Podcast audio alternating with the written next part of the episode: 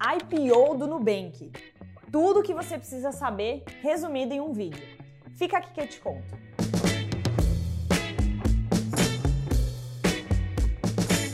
Hoje a gente vai falar em detalhes sobre esse IPO, sobre a empresa, os BDRs, o imposto de renda, tudo o que você tem visto circular nas redes sociais, mas sempre fica aquela dúvida. O Nubank, por si só, dispensa apresentações.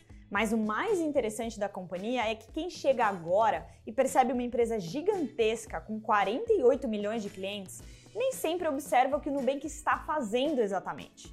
E eu já posso te adiantar que é a maior sacada de marketing, de investimentos e de inclusão social que eu já vi. O roxinho nasceu de uma insatisfação. Daquelas de ir até o banco, passar pelas portas giratórias gigantescas, segurança, uma fila quilométrica, só para abrir uma conta pagar um boleto. Talvez vocês ou seus filhos, netos, nem sequer saibam o que é isso. Mas em 2012 era o que o David Vélez, fundador do Nubank, experimentava para abrir uma simples conta. Já dá para perceber o tamanho da oportunidade aí. O Nubank nasceu com essa proposta: desburocratizar o sistema bancário. O colombiano David Vélez, a brasileira Cristina Junqueira e o americano Edward Weibel uniram forças para fundar o Nubank. O mais interessante é que a companhia se manteve muito firme na proposta de ser apenas um cartão sem tarifas durante três anos. Hoje em dia, quando você olha o Nubank, a gente já encontra programa de recompensas, a conta bancária, além do cartão de crédito você pode fazer empréstimo, investimentos, mas a gente mal sabia que tudo isso vinha muito tempo depois. Mas Dani, muitos bancos fazem isso. Por que, que o Nubank consegue crescer tanto? já tem 48 milhões de clientes em apenas 8 anos de vida e o Itaú é um banco quase centenário e tem 55 milhões. Eu vou te contar um segredo que poucos contam. O que a planilha de valuation não te fala é que o Nubank tem uma força motriz gigantesca chamada audiência. E todas as campanhas de marketing, contratação de funcionários, o propósito, missão e visão da empresa giram em torno de algo muito específico: o engajamento. Sim, você tem conta no Nubank e usa o cartão porque você tem uma conexão com a marca. Você trabalha lá porque você tem conexão com a empresa. E isso parece até de certa forma difícil de ser tangível. Até para quem é analista, você coloca o que na planilha? Bom, a partir do momento que você resolve uma dor, você já é uma empresa muito apta a crescer. A dor de pagar tarifa sem necessidade, de pegar fila, o Nubank resolveu. E além disso, ele trouxe valor aos serviços, trouxe uma experiência e um atendimento de altíssimo nível. Outra dor do brasileiro, não ser bem tratado na maioria dos seus contatos com o atendimento. O Nubank simplesmente revolucionou tudo isso. E não é à toa que o NPS, a métrica que avalia a satisfação dos clientes, é de 90. Agora voltando para o engajamento e audiência. A grande sacada do Nubank foi entender a força da rede social. Tem uma pesquisa bem interessante da Estatista que analisou dados de influência das redes sociais e concluiu que no Brasil cerca de 43% das pessoas compraram algum produto ou consumiram serviços por indicação de influenciadores. Disputar um negócio de cartões, recompensas e empréstimos atrairia para o banco um público muito nichado, já que 27% dos brasileiros utilizam cartão de crédito. É uma parcela muito pequena. Além do Brasil, seu maior foco, o Nubank também atua na Colômbia e no México, países que se encontram em índices mais precários ainda de bancarização. A gente está falando de mais ou menos 134 milhões de pessoas desbancarizadas, considerando Brasil, México e Colômbia. E agora a companhia buscou reforços poderosos. Anitta. A proposta da companhia sempre foi inclusão e participação. E com uma artista com esse tamanho de influência nas redes sociais nesses países, o Nubank acertou em cheio o que precisava para gerar atração em seus negócios. Cerca de 80% dos clientes do Nubank vieram por indicação direta, sem custos, sem despesas de marketing. Baita sacada, não? A estratégia digital também auxilia na redução de seu custo médio de aquisição de clientes, um dos mais baixos do mundo, com apenas R$ 26,75 nos nove primeiros meses de 2021. E dentro desse custo, a gente está falando de apenas 20% de despesas de marketing, o que é extremamente baixo. Para fazer uma comparação muito rápida, o Banco Inter tem um CAC 7% acima do Nubank. Outro número surpreendente da companhia, fruto da enorme audiência e altíssimo engajamento, é o LTV sobre o CAC, que basicamente nos diz o retorno que a companhia tem em relação ao seu custo de aquisição do cliente. Atualmente, o LTV/CAC do Nubank, ou seja, o retorno sobre o custo do cliente, é de 30 vezes, um retorno extremamente alto. Com a forte presença em redes sociais, a companhia atinge cerca de 9,6 milhões de seguidores, com 44 milhões de impressões. Isso tem gerado à companhia cerca de 2 milhões de clientes novos por mês. A oportunidade de crescimento no meio digital é infinita. Até o Warren Buffett, famoso investidor de ações, cedeu aos encantos do roxinho. O Buffett investiu 500 milhões de dólares, o que pode parecer muito, mas para o Buffett é super pequeno dá mais ou menos 0,17% do seu portfólio. E apesar de um investimento muito tímido, a gente entende que o perfil tech a preços altos não seja do perfil do bom velhinho. Mas ele tem dois gestores de sua confiança, o Ted e o Todd, que são mais disruptivos e investem com total liberdade na Berkshire, o que faz muito mais sentido esse investimento ser feito ao Nubank. Bom, independente do responsável, a Berkshire Hathaway, a hold do Buffett, comprou a participação do Nubank quando a companhia era avaliada em aproximadamente 30 bilhões de dólares.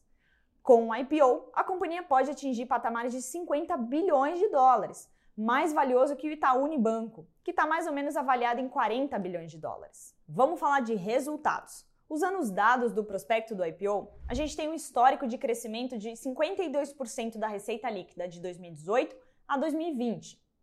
E basicamente, os ganhos do Nubank são resumidos em taxa mediante ao consumo dos usuários, juros do cartão de crédito empréstimos. E o crescimento de 98% da receita líquida nos últimos nove meses foi impulsionado pelo aumento das receitas de juros nos cartões de crédito, juros nos empréstimos e essa tarifa de intercâmbio que eu comentei, que é basicamente a taxa que a empresa recebe quando algum cliente faz uma compra no cartão seja de débito, seja de crédito. Os bancos possuem muitas receitas financeiras que vêm do crédito, ou seja, os empréstimos. E esses empréstimos, inclusive, ficam abaixo do EBITDA, numa linha que a gente chama receitas financeiras. Por que, que eu estou explicando isso? Para te mostrar que não faz sentido avaliar EBITDA para bancos. Quando a gente olha custos de despesas da companhia, o que ela mais tem gasto é na linha de operação, ou seja, as pessoas. E por conta desse aumento de custos e despesas, a gente vê o Nubank em histórico de prejuízo. Claro, Dani, o Nubank chegou a divulgar o seu primeiro lucro no primeiro semestre de 2021, mas é uma janela muito curta, pessoal, para a gente avaliar se tem crescimento de fato. Quando a gente fala de IPO chegando, o Nubank quis vir com uma foto bonita, mas o histórico de execução e de resultados da empresa ainda me mostra uma foto feia. Se você percebeu, até o momento, o Nubank atua nos mesmos segmentos que os bancões tradicionais. Ou seja, ele está crescendo muito forte na linha de crédito. Eu vou pegar o Itaú como exemplo, que divulga a rentabilidade dos seus negócios separados. Dá uma olhada nesse gráfico.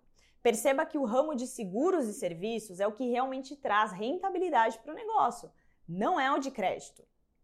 Oferecer serviços, que é conta corrente, cartão, investimentos e os seguros, traz uma rentabilidade média de 31% para o Itaú, mesmo em momentos de crise. E você tem uma média de 12% em crédito no histórico. Ou seja, dá muito mais dinheiro focar em serviços.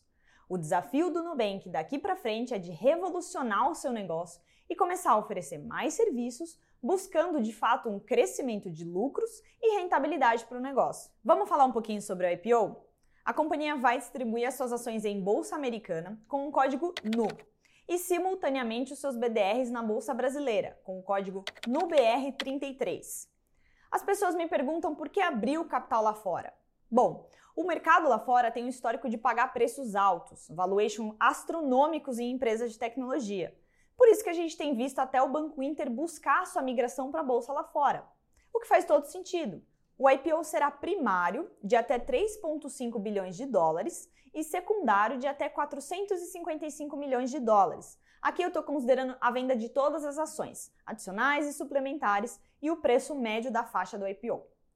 De todos os recursos, 25% é para capital de giro, 25% para despesas operacionais, 25% para despesas de capital e os demais 25% para investimentos e aquisições.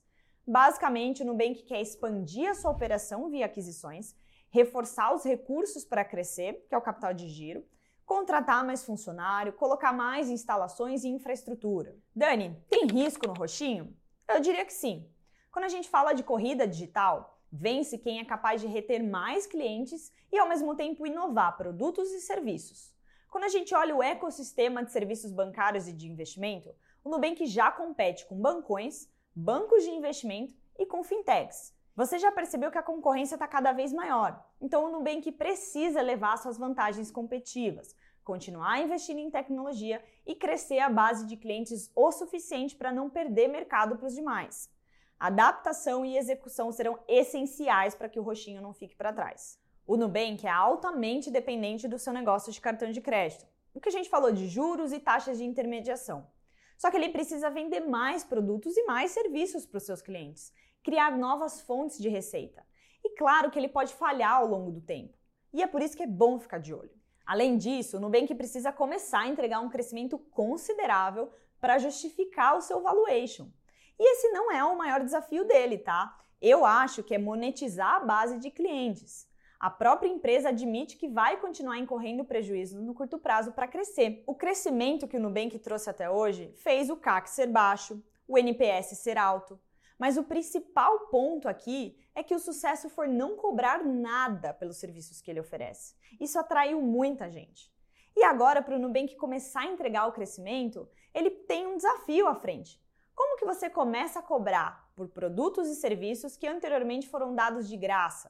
Você prejudicou o seu crescimento no curto prazo para crescer. Agora você vai começar a cobrar? Como é que faz para manter essa base atual? Agora, tem uma forma bem interessante de você se tornar acionista do Nubank sem gastar nada, que é via BDRs que a companhia vai distribuir. Um BDR é basicamente um pedaço da empresa, um recibo de uma ação. Cada BDR do Nubank vai representar um sexto de uma ação negociada lá fora. Isso que eu estou falando é o programa Nos Sócios, e vai dar mais ou menos uma doação do Nubank entre 18,3 milhões a 20,9 milhões de BDRs aos seus clientes, sendo no máximo um BDR por pessoa. Dani, como é que eu ganho esse BDR de graça? Desde o dia 9 de novembro, todos os clientes adimplentes, com atraso até 8 dias no caso, que fizeram alguma negociação nos últimos 30 dias podem aderir ao programa.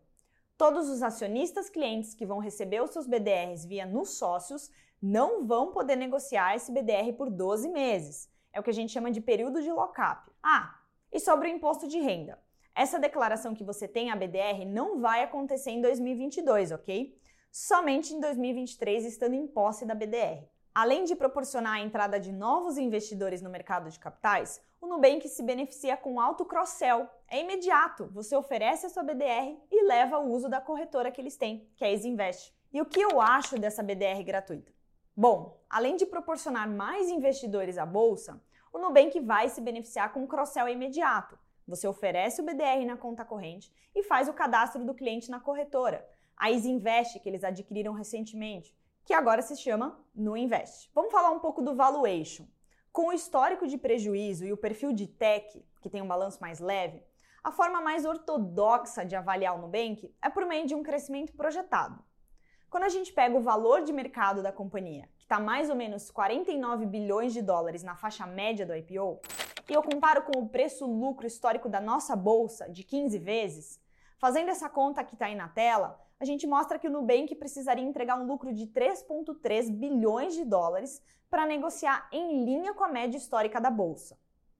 Para definir se o IPO do Nubank é uma boa oportunidade de investimento, a gente precisa entender se esse crescimento esperado implícito é alcançável ou não.